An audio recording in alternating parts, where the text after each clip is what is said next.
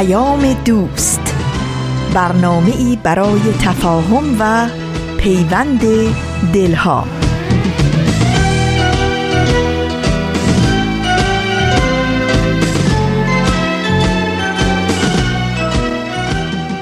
با درودی پر از مهر و دوستی از فاصله های دور و نزدیک به یکایک شما شنوندگان عزیز رادیو پیام دوست، در هر کرانه و کناره این گیتی پهناور که شنونده برنامه های امروز رادیو پیام دوست هستید، بهترین ها رو براتون آرزو داریم و امیدواریم با دلی شاد و پر امید اوقاتتون رو سپری کنید.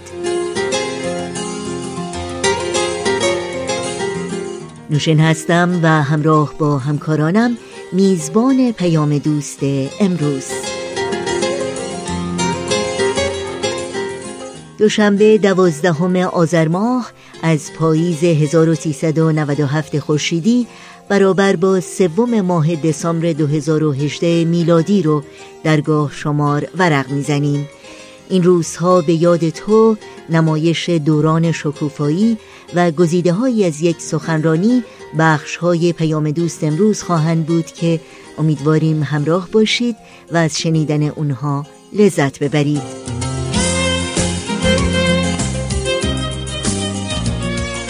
اگر هم نظر، پیشنهاد، پرسش و یا انتقادی در مورد برنامه‌ها دارید، حتما با ما تماس بگیرید و اونها رو مطرح کنید و ما رو در تهیه و ارائه برنامه‌های مورد علاقتون یاری بدین.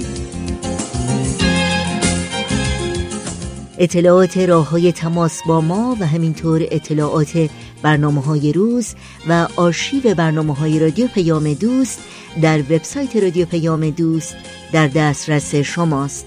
آدرس وبسایت ما هست دبلیو دبلیو دبلیو دات پرژن بهایی مدیا دات اورگ. و البته اطلاعات راه‌های تماس با ما رو در پایان برنامه‌های امروز هم یادآور خواهم شد.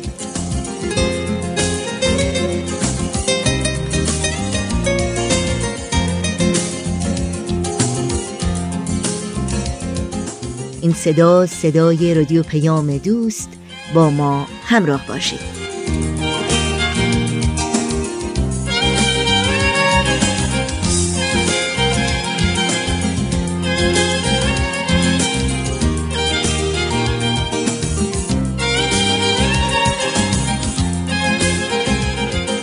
و ما این روزها یادی می‌کنیم از تعداد دیگری از شهروندان ایران زمین، از بیگناه ترین قربانیان حقوق بشر در جمهوری اسلامی ایران، شهروندانی که به خاطر استواری و پایبندی بر باورهای قلبی و آرمانهای بلند انسانی از ابتدایی ترین حقوق انسانی و شهروندی خود محروم شدند. به یاد میلاد داوردان و فوجان رشیدی.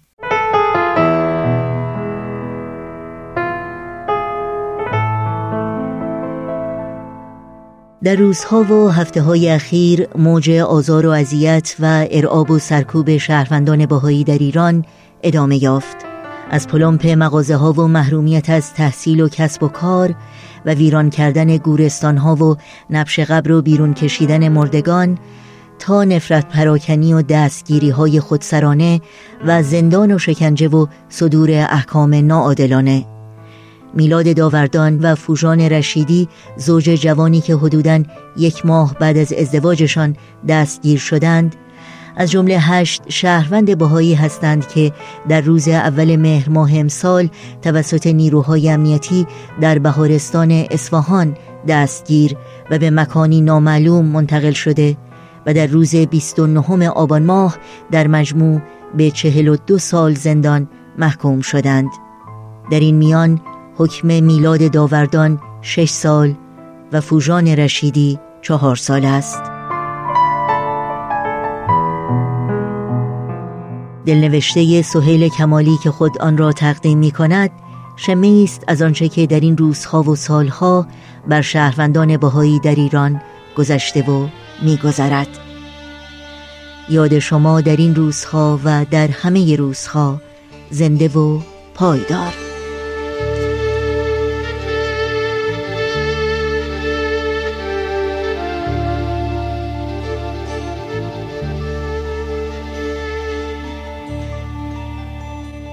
دو هزار و صد و نود روز حتی فکر کردن به اون نفسگیره. از جشن عروسی پسرخالم میلاد با فوجان تنها یک ماه و نیم گذشته بود که هر دوشون دستگیر شد. از اینکه نتونسته بودم توی جشنشون حضور داشته باشم از صمیم دلم حسرت می‌خوردم و بارها هم پیام عذرخواهی فرستادم براشون. امروز خبر رسید که میلاد به شش سال و فوجان به چهار سال حبس تعزیری محکوم شد. بارها گوشه دفترم نوشتم که آخه به چه جوری؟ شش سال حبس یعنی دو هزار و صد و نود روز. یک لحظه فکرش رو بکنید. چند روز پیش صبح که از خواب بیدار شدم به جای چای یه گیاه کوهی دیگه به نام پشمود که مورد علاقه ما لورای اهل بویرحمت هست دم کردم و چندین استکان سر کشیدم. بین راه که سمت دانشگاه می رفتم گوش سپرده بودم به آهنگ رویا با صدای شکیلا. دانشگاه که رسیدم با چند تا از دانشجوها توی فضای باز نشستیم و مفصل از داغ‌ترین مطالب این ترم گذشته بحث کردیم. طرف شبم با یکی از عزیزترین های فامیل که خیلی وقت بود با او یه گپ و گفت درست و حسابی نداشتم دیدار کردیم و تا پاسی از شب گذشته از همه جا و همه سو مفصل گفتیم و شنیدیم. امروز وقتی خبر این حکم به گوشم رسید به فکر فرو رفتم که در تمام مدت شش سال حبس یعنی دو هزار و صد و نود روز میلاد از همه این لذت‌ها که من برشمردم محروم خواهد بود. نه خبری از دم کرده پشموک هست، نه خبری از جاده و آهنگ شکیلا، نه گپ زدن‌ها تا پاسی از شب گذشته. دو هزار و صد و نود روز صبح و ظهر و شام، یک منظره، یک صحنه، یک تجربه. تنها چیزی که داخل زندان یا بیرون از زندان برای میلاد تفاوتی نمی داشت یکی از لذت‌هایی بود که ازش یاد کردم. لذت دانشگاه رفتن و با دانشجوها گفتگو و بحث آزاد داشتن.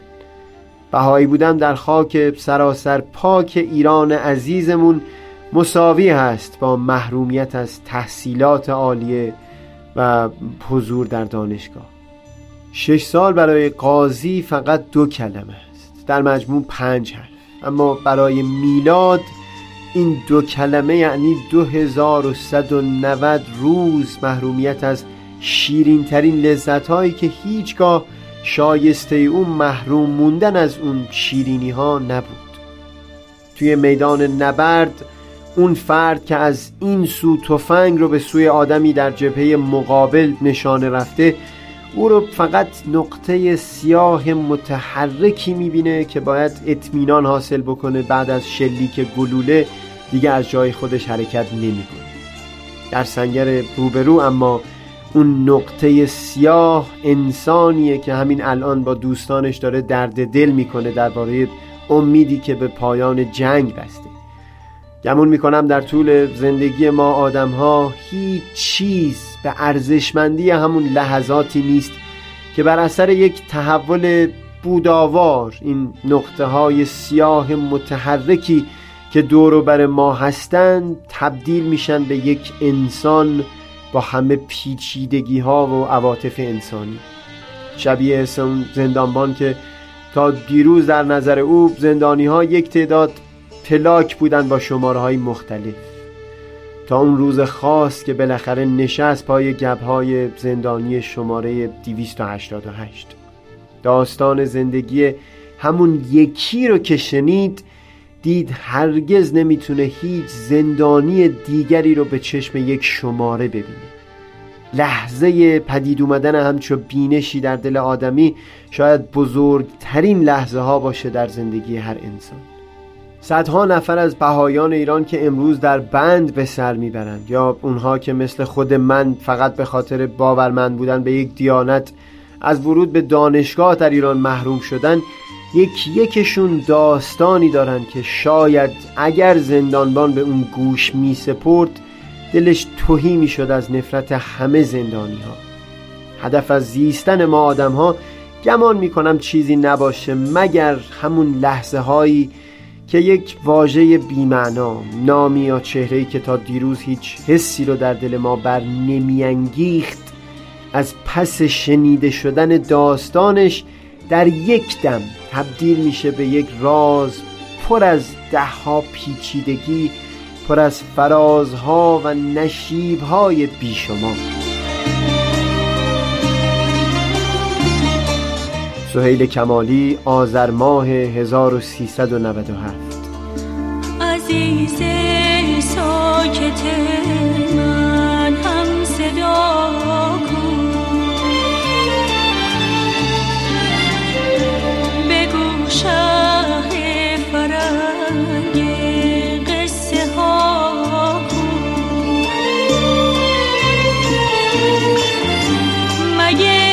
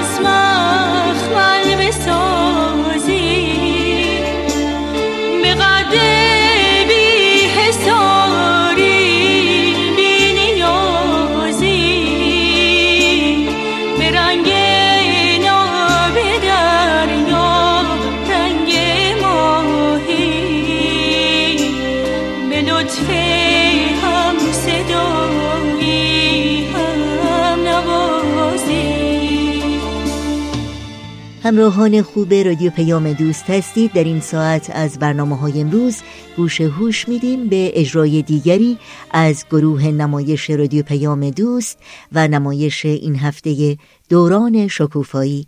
با هم بشنویم. گروه نمایش رادیو پیام دوست تقدیم می‌کند. یاد گرفتم که من تقلید نکنم، خرافاتی نباشم و تشبیه نکنم. دوران شکوفایی، خاطرات نگار، کاری از امیر یزدانی. باید باشیم خوشبین، هرچند شدیم روونه زندان، هرچی که ما گفتیم من که بد میگیم دنیا برابر باشه، دین باید مطابق علم و عقل باشه. الان ما تو قرن بیست و یکیم، همراهیم با عقل و تکنولوژی، رابطه این دوتا رو حفظ ما باشیم. یه عصر سرد زمستونی بود، بیرون برف میومد، مهمونا با خوشحالی دوتا دوتا از راه میرسیدن و همه دعا میکردن که حداقل تا صبح برف بیاد. منم هر چند دقیقه یه بار میرفتم پشت پنجره تا ببینم برف روی زمین نشسته یا نه. توی آشپزخونه و کنار سماوری که قلقل میکرد هوا گرم و خوب بود. همه چی مرتب بود و شور والدینم شروع شده بود. تو این چند هفته بیشتر سعیمون بر این بود که چیزهایی که خداوند در درونمون به ودیعه گذاشته رو بشناسیم و پرورش بدیم. این شناخت تو کار تعلیم و تربیت بچه‌ها خیلی مهم و مفیده. این حرف که بچه‌ها مثل معادن پر از جواهری میمونند که باید جواهراتشون استخراج بشه خیلی مسئله مهمیه. منو که خیلی به فکر انداخته. راست میگین، اینکه آدم با چه دیدی به بچه‌هاش و حتی خودش نگاه کنه خیلی تو رفتارش تأثیر میذاره. بعضی‌ها طوری با بچه‌ها رفتار میکنن که انگار با چند تا موجود شر و مزاحم که فقط مایه دردسرن طرف هستن. ما که برای پدر و مادرامون دقیقاً همین بودیم. البته کم هم دردسر درست نمی کردیم.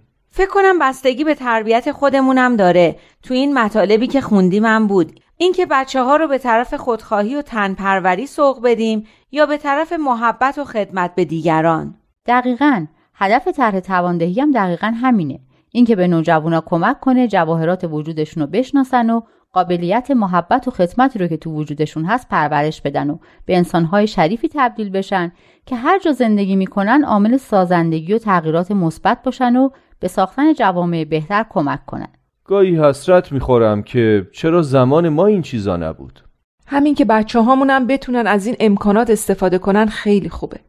برای رکسانا که خیلی خوب بوده، خیلی فرق کرده.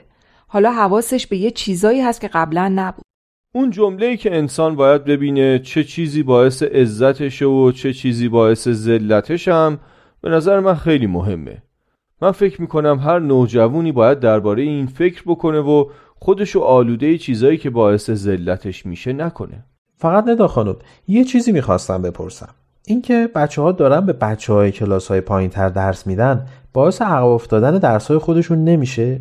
البته خیلی خوبه که به بچه‌های دیگه کمک میکنن، اما یه وقت مشکلی برای خودشون پیش نیاد. خب شاید ماها هم بتونیم بهشون کمک کنیم که یه طوری برنامه‌ریزی کنن که از درس‌های خودشون عقب نمونن.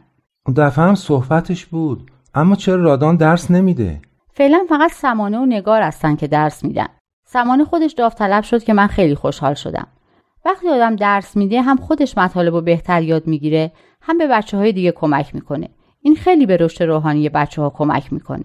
خیلی هم به بچه‌ها احساس اعتماد به نفس میده. خب پس بقیه چی؟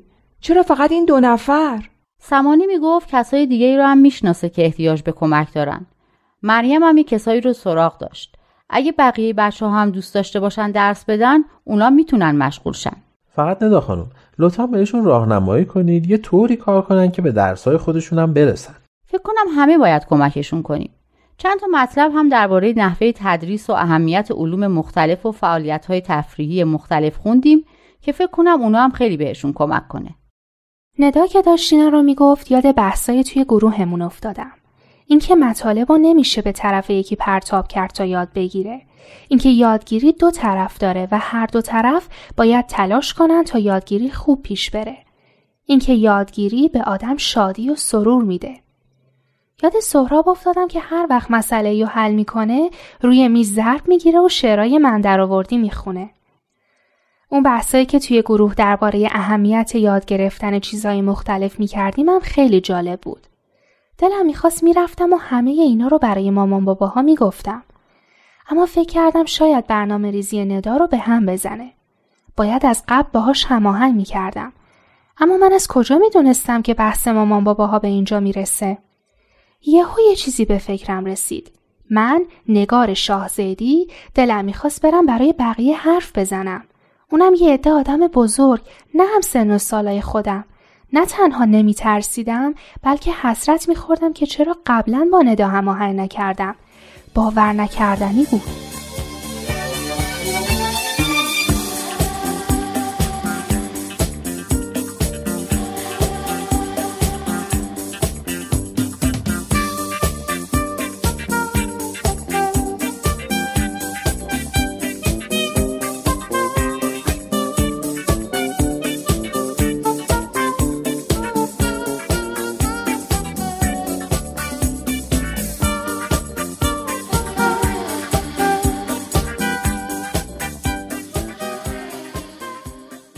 خب بچه ها، بیاین بقیه سوال دو رو بخونیم. یادتونه سوال دو چی بود؟ از هفته پیش؟ میدونی از هفته پیش تا حالا چقدر تو مدرسه سوال دو داشتیم؟ راست میگه، چیزی که تو دنیا زیاده سوال دو. من یادمه، همونی که درباره تلویزیون و بازی‌های کامپیوتری و اینا بود. یعنی الان اینی که تو گفتی سوال دو بود؟ بذارین از روش بخونم. باید اطمینان حاصل کنیم که قوای فکری ما به طور دائمی در حال رشد است و به سوی خیر و صلاح جامعه هدایت می شود. بعضی از فعالیت ها تفریحی اند، اما اگر بیش از حد انجام شوند، موجب محرومیت ذهن و تشنگی آن می شوند. یادتون اومد؟ ها، یادم اومد. همون کمش خوبه ها. آفرین. تعیین کنید کدام یک از فعالیت های زیر سبب تقویت و ارتقاء ذهن می شود و کدام یک اگر مرتباً و به مدتی طولانی انجام شود، مانع از رشد آن خواهد شد. کدوما رو اون دفعه خوندیم؟ تلویزیون و بازی کامپیوتریشو که گفتیم. کتابم بود. نشریات مفیدم بود. یه چیزی شبیه کتابم بود. مطالب خنده‌دار یه چیزی بودا. قطعات فکاهی. نگهداری از گلام بود. ورق بازی چی؟ وا نه، ما کی ورق بازی کردیم؟ نمیگه ورق بازی کردیم، میگه اینو هم خوندیم. نه نخوندیم. خب ورق بازی چی؟ این برای رشد فکری ما مفیده؟ مامانم که خیلی بدش میاد، میگه فقط وقت تلف کردنه. اما خیلی سرگرم کننده است، خیلی خوش میگذره. اما یه جوریه وقتی میگن یکی ورق بازی میکنه حس خوبی نداره، ممکنه بقیه فکر بدی دربارش بکنن. چرا؟ چه میدونم، آخه بعضیا رو شرط بندی و برد و باخت و این چیزا میکنن. منظورت قماره؟ آره دیگه. این که دلیل نشد، رو هر چیزی میشه شرط بندی کرد. حتی رو مسابقات فوتبال هم شرط بندی میکنن. آخه توش هیچی نصیب آدم نمیشه، هیچی نداره واقعا. خب اینم بازیه دیگه، مثل مارو پله و منچ و تخت نرد و این چیزا. حالا شما که پریروز تو مدرسه مثل بچه‌ها گرگم به هوا بازی میکردی، خیلی چیز توش داشت. خب اون مثل ورزش میمونه، برای سلامتی آدم خوبه.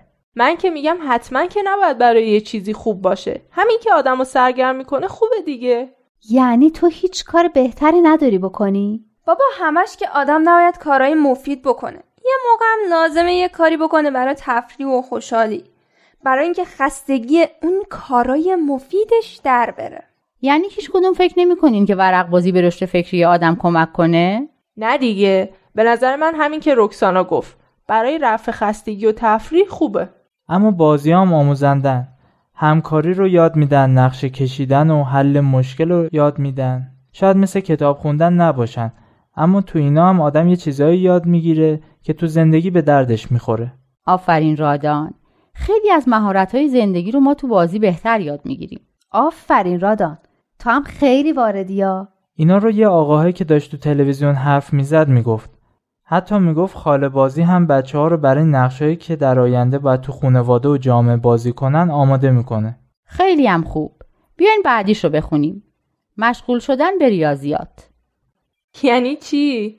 یعنی یه کسایی هستن که وقتی خسته میشن میخوان یه تفریحی بکنن، میرن کتاب ریاضیشون رو میارن مسئله حل میکنن. خب تو دوست نداری، شاید یکی دوست داشته باشه. کلاً که هر کاری آدم دوست داشته باشه براش مثل تفریح میمونه. شاید یکی ریاضی رو خیلی دوست داشته باشه، برای تفریح هم بره سراغ ریاضی. اینو باهاش موافقین که ریاضیات به رشد فکری آدم کمک میکنه؟ بابام میگه ریاضیات به فکر آدم نظم و ترتیب میده. معلم ما هم میگه میگه ریاضیات آدمو منطقی میکنه، باعث میشه تصمیمای بهتری بگیره. خب حالا اینم کمش خوبه یا هر چقدر بخونیم اشکال نداره؟ من میگم آدم نباید تو هیچ چیزی شورشو در بیاره، هر چیزی به حد خودش خوبه دیگه. یعنی این که مریم میرزاخانی نابغه ریاضی بود بد بود؟ من نمیگم کسی نره تو ریاضی متخصص بشه، اما اگه به کارهای مهم دیگه‌اش نرسه، مثلا برای بچه‌ش وقت نذاره، این دیگه بده. بابا اصلا قضیه خوب و بدش نیست.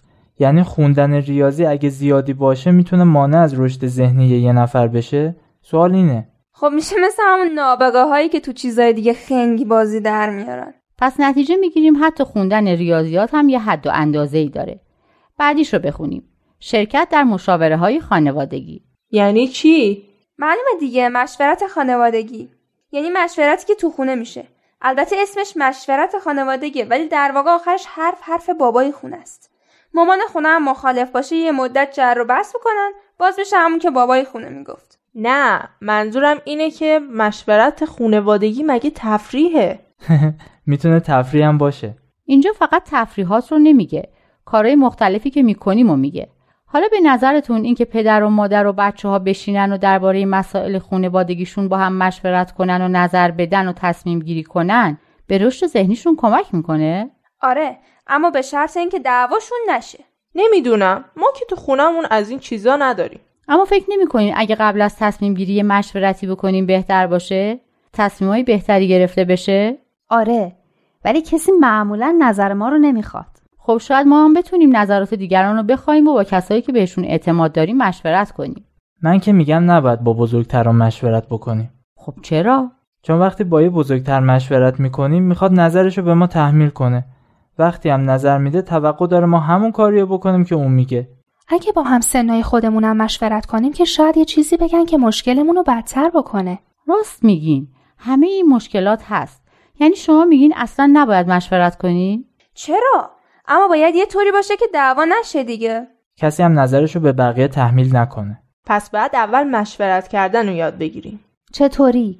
فکر کنم راه یاد گرفتنش خود مشورت کردن باشه. مثل رانندگی میمونه. هر چقدر آدم تئوری بخونه فایده‌ای نداره. تا نشینه پشت فرمون ماشین یاد نمیگیره. برای مشورت هم باید این عادت رو تو خودمون و خانواده‌مون ایجاد کنیم. حالا انشالله بعداً بیشتر دربارش حرف میزنیم. بقیه‌شو ادامه بدیم. من میخوام یه مشورتی با شماها بکنم. واقعاً نمیخواین یه چیزی بیاریم بخوریم؟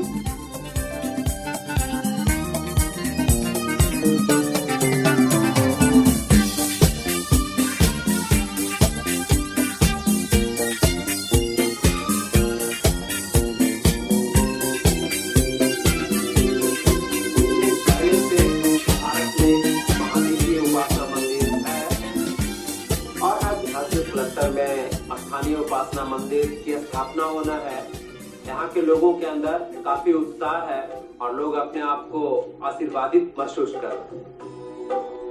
تموم شد؟ خاموشش کنم؟ بله، خیلی ممنون. عبدالوهاب کی ایچا تھی. گفتین اسم مستندش چی بود؟ مرزهای یادگیری. خیلی جالب بود. اون مادره که میگفت من یازده تا بچه دارم. همینطور که فیلم پخش میشد به نظرم اومد فقط ما نیستیم که مشکل داریم. مشکلات تو همه جای دنیا هست. بله دیگه، باید باهاش ساخت. نه خیر، به نظر بنده نباید به مشکلات ساخت، باید حلشون کرد. واقعا هم از همه چیز بدتر اعتیاد و باندای مواد مخدره. میبینین چطوری زندگی آدما رو میسوزونه و از بین میبره، حتی نسل‌ها رو. این که تونسته بودن جامعهشون رو سالم کنن واقعا خیلیه. این که بچه‌ها به جای ویلون شدن توی کوچه‌ها و رفتن توی باندهای خلافکاری بشینن و همین کتابا رو که درباره اخلاق بخونن و برن مدرسه، خیلی حرکت جالبیه. چقدر مادرها و خانواده هاشون راضی بودن. مهمتر از همه به نظر من اینه که بچه‌ها برای کمک به جامعه خودشون فعال شده بودن. نه تنها خودشون تونسته بودن یه مسیر سالم برای زندگیشون پیدا کنن، بلکه برای ساختن جامعهشون هم کاری بکنن. یعنی خودخواه نباشن، تن پرور نباشن، اینکه فقط به فکر خودشون نباشن. همون چیزایی که هفته پیش دربارش حرف میزدیم. اصلا همین که درباره جامعه خودشون فکر بکنن خیلی عالیه. ندا خانم یه اصطلاحی داشت، یه بار گفتین چی بود؟ جامعه خانی؟ بله، جامعه خانی. همین که بچه ها از همون اول با مسائل جامعهشون آشنا بشن به نظر من اهمیت خیلی زیادی داره. جامعه خانی چی هست؟ یعنی همین که به جامعهمون فکر کنیم که چه نیازهایی داره، چه امکانات خوبی داره، چه مشکلاتی داره و چطور میشه به حل مشکلات کمک کرد. یعنی واقعا این بچه‌ها میتونن دنیا رو درست کنن. حالا درسته که دهکده خودشون خیلی پیشرفت کرده بود، اما خب دنیا هم از همین دهکده ها تشکیل شده دیگه. اگه همه بچه‌ها تو همه نقاط دنیا وارد یه همچین جریانی بشن، فکرشو بکنین که چقدر به آبادی دنیا کمک میکنن. من از اون وقت تا حالا فکر میکنم چرا اسمشو گذاشتن مرزهای یادگیری. خب برای اینه که همشون داشتن کتاب میخوندن و چیز یاد میگرفتن. چرا مرزها؟ چرا مرزهای یادگیری؟ یه جوری نامفهومه. نمیدونم، شاید به خاطر اینکه طرح تواندهی نوجوانان و اصولا کل طرح روحی که قبلا عرض کردم برای بزرگسالان و کودکانم هست. محورش یادگیری دست جمعیه. اینه که هدایت‌های الهی رو بخونیم، سعی کنیم به کمک همدیگه درکش کنیم و بعد بفهمیم چطور تو زندگیمون میتونیم عملیش کنیم. اجازه میدین چای بیارم؟ فکر کنم نگار چای رو ریخته. اینو که شنیدم از جا پریدم که چای بریزم. مامانم هم گاهی عجب الهاماتی بهش میشه ها. عالم انسانی رو وحدت بدیم، همه اصول دین ها رو هدف بدیم، با یه دنیای متحد طرف بشیم. همه حرفمون یکیه، حق یکیه، خداوندو بشناس و فرقتو با دینت اشکاف. ببین عقلتو چی میگه، مهمینه دینه توی قلبتو بشینه. نمایش تازه‌ای رو از مجموعه دوران شکوفایی از رادیو پیام دوست شنیدید. در فاصله‌ای که تا بخش بعدی برنامه‌های امروز داریم، با هم به قطعه‌ای موسیقی گوش کنیم.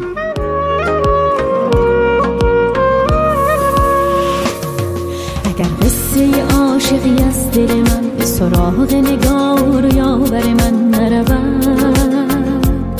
همه خستگی من از رنج سفر به سرای نگاه تو با تو به سر نشود.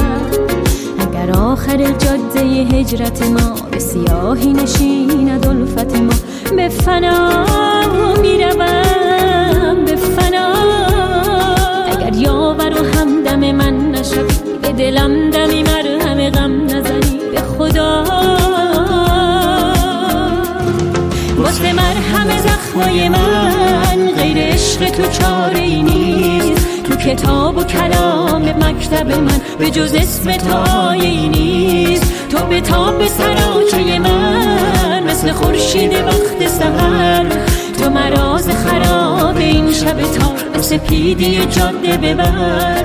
مثل حال و هوای سفر مرا تا ته جاده ببر.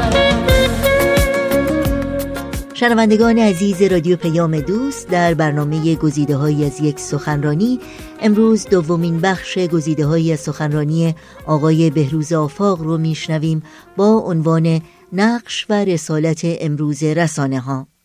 آقای بهروز آفاق، کارشناس رسانه‌های جمعی و مدیر سابق بخش آسیا و خاور دور سرویس جهانی بی بی سی هستند و این سخنرانی رو در بیست و هشتمین کنفرانس سالانه انجمن دوستداران فرهنگ ایرانی ارائه دادند. با هم بشنویم.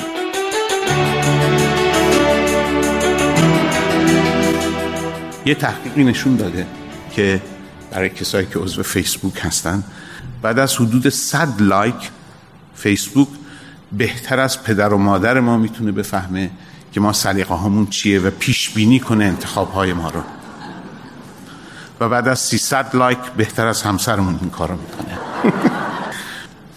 این اطلاع که در حافظه الگوریتم های شبکه های اجتماعی باقی میمونه ارزش پولی فوق العاده زیادی داره و کالای گران قیمتی است. در واقع شرکت‌های عظیم خصوصی مثل گوگل یا فیسبوک که الان دو میلیارد مشترک داره بر عرصه عمومی مسلط شدند و دارند به افکار عمومی شکل میدند. اطلاعات رو برای ما انتخاب میکنند، واکنش‌های ما رو رصد میکنند و اطلاع حاصل از آن رو به دیگران میفروشند و تبدیل به درآمد میکنند. و شاید خطرناکتر این که حکومت‌ها و گروه‌های سیاسی و افراطی هم در این بازی وارد شدند و تلاش می‌کنند نظر و یا حتی رأی مردم رو به جهت‌های خاصی هدایت کنند. داستان روسیه در انتخابات ریاست جمهوری امریکا رو که هنوز ادامه داره شنیدید حتما.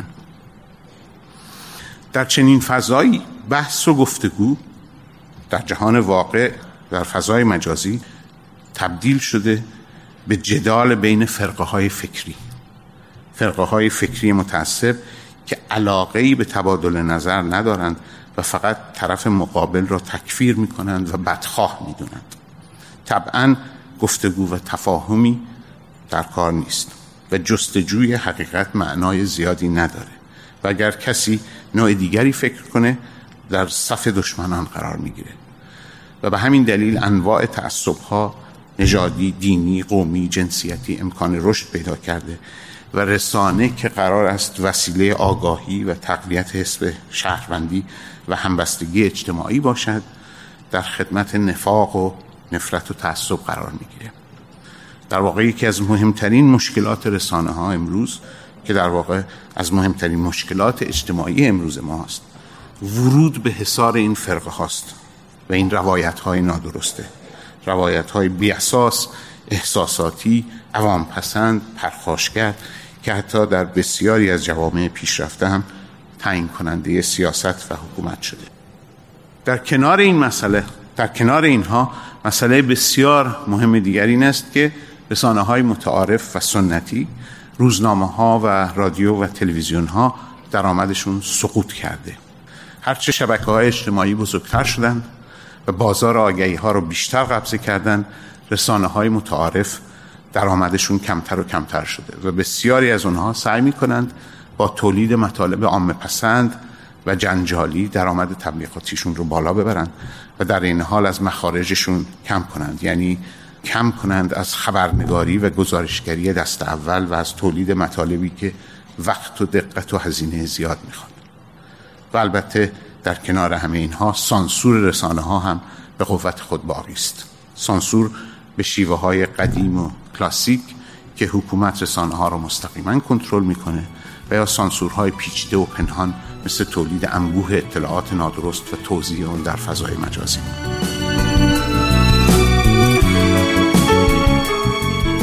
شنوندگان عزیز، برنامه گزیده‌های از یک سخنرانی از رادیو پیام دوست هستید. بعد از لحظاتی موسیقی از شما دعوت می‌کنم به ادامه این برنامه توجه کنید.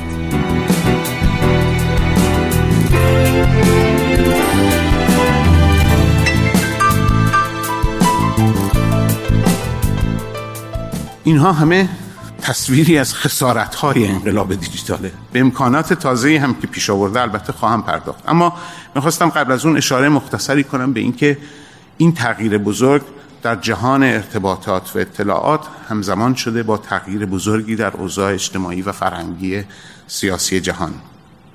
اینجا فرصت و جای این بحث نیست که چرا و چطور جهان به اینجا رسیده. من هم در این زمینه تخصصی ندارم، فقط اشاره می‌کنم به نظر نظری که امروز در این مورد غالبه تا جایی که به بحث, بحث رسانه ها و نحوه کار اونها مربوط میشه. همه آمارها نشون میده که دنیا امروز در مقایسه با سی یا چهل سال پیش بسیار بسیار مرفه‌تر شده، یعنی ثروت بیشتری داریم، تندرست‌تریم، اطلاعات بیشتر داریم، آزادتریم، حقوق بیشتری داریم و در زمینه‌های بیشمار دیگر پیشرفت کردیم، اما به آینده امید کمتری داریم. اعتمادمون به نهادهای اجتماعی، به حکومت‌ها، به اتوریته و به یکدیگر فرو ریخته و خودمون رو ناتوان می‌بینیم از اینکه تاثیرگذار باشیم و وضع دنیا رو تغییر بدهیم. به آینده جهان بدبین‌تریم. چرا؟ نظر رایج این است که افراط در سیاست‌های اقتصادی و اجتماعی نولیبرالی در چند دهه قبل باعثش بوده، یعنی بازار جهانی و رقابت نامحدود اقتصادی، رشد مصرفگرایی و خوشبینی مفرط به آینده. این خوشبینی در سالهای اخیر تبدیل شده به بدبینی، چون برعکس آنچه انتظار میرفت فاصله فقیر و غنی در این چند دهه بیشتر شده. گروه‌های بزرگی از مردم از رشد اقتصادی نصیبی نبردند و از قافله عقب موندند و نابرابری و تبعیض آشکارتر شده. این باور که در چند دهه اخیر رایج شده بود که دموکراسی لیبرال تنها راه سعادت ملت هاست و به تدریج از امریکا و اروپا به بقیه دنیا هم خواهد رسید، چند سالی است که برد خودش را از دست داده، چون بخش بزرگی از مردم دنیا حس می‌کنند چیزی عایدشون نشده و به همین دلیل به حصارهای ملی و قومی و دینی و هویتی فرار کردند. و انقلاب دیجیتال و اینترنت که مردم جهان رو به هم ارتباط داده و قرار است باعث آگاهی و تفاهم بیشتر باشد، در بسیاری موارد برعکس باعث اختلاف بیشتر شده.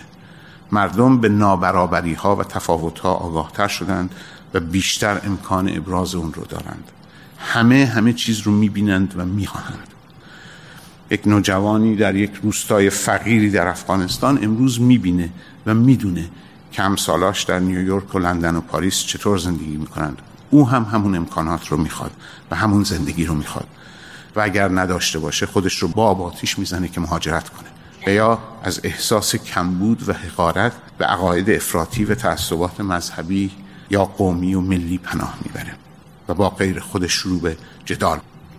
یکی از مهمترین تغییرهای این چند دهه اخیر که اختراع اینترنت هم مستقیما در آن مؤثر بوده اینه که اقتدار و اتوریته اجتماعی بیشتر و بیشتر از قبضه نهادهای سنتی داره بیرون میره و به عامه مردم منتقل میشه و عامه مردم بیش از گذشته خود را محق می دانند که در کار جهان مداخله کنند و از نخبگان حاکم فرمان نبرند. این به نوعی گسترش دموکراسی است، اما در این حال ارزش‌ها و نهادهای پاسدار دموکراسی ضعیف‌تر شده، مثل دادگاه‌های مستقل، رسانه‌های مستقل، استقلال و ارزش آگاهی علمی امثال اینها. به همین دلیل بسیاری از مردم به خصوص در کشورهای لیبرال غرب حس می‌کنند اون جامعه آشنا و محبوبشون داره از بین میره و به دست هیولاهایی میفته که دشمنان فرهنگ و مدارا و ارزش‌های لیبرال و همه چیزهای خوبند. حس می‌کنند مغلوب نیروهای شیطانی شدند و باید با آنها بجنگند. اما ترس و تصور این که عدالت و تعقل ورشکسته شده اصلاً مشکلی را حل نخواهد کرد و غیر از همدلی و تفاهم و امید و اعتماد به قابلیت آگاهی و پیشرفت جامعه ما چاره دیگری نداریم.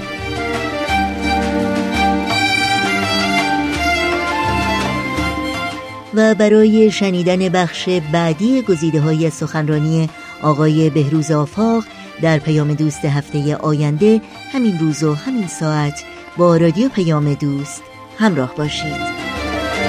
می سازم می سازم آهنگی بار دگر، می خوانم می خوانم آوازی وقت سحر، که خفتگان را به این ترانه رهانم از غم خود، که عاشقان را به این بهانه چشانم همه نام.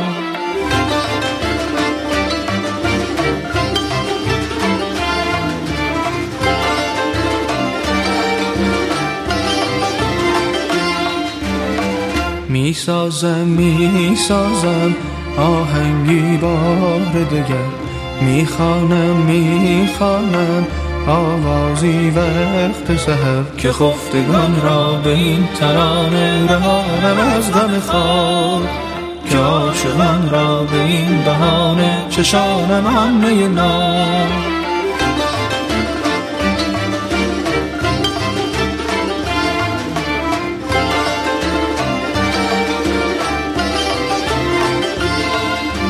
برآورم ز عمق جان آوازی، که بشکنم سکوت شهر خفتگان. برآورم ز عمق جان آوازی، که بشکنم سکوت شهر خفتگان. و حالا وقت اون رسیده که اطلاعات راه‌های تماس با رادیو پیام دوست رو در اختیار شما شنوندگان عزیز بگذارم. آدرس ایمیل ما هست info at persianbms dot org. شماره تلفن ما صفر صفر یک هفتصد و سه ششصد و هفتاد و یک هشتاد و هشت هشتاد و هشت. در شبکه‌های اجتماعی ما رو زیر اسم پرژن بی ام اس جستجو بکنید و در پیامرسان تلگرام با آدرس ات پرژن بی ام اس کانتکت با ما در تماس باشید. برآورم ز عمق جان آوازی، که بشکنم سکوت شهر خفتگان. در خواب شما آتشی میزنم، در جان شما شور دیگر میدمم، شور دیگر میدمم.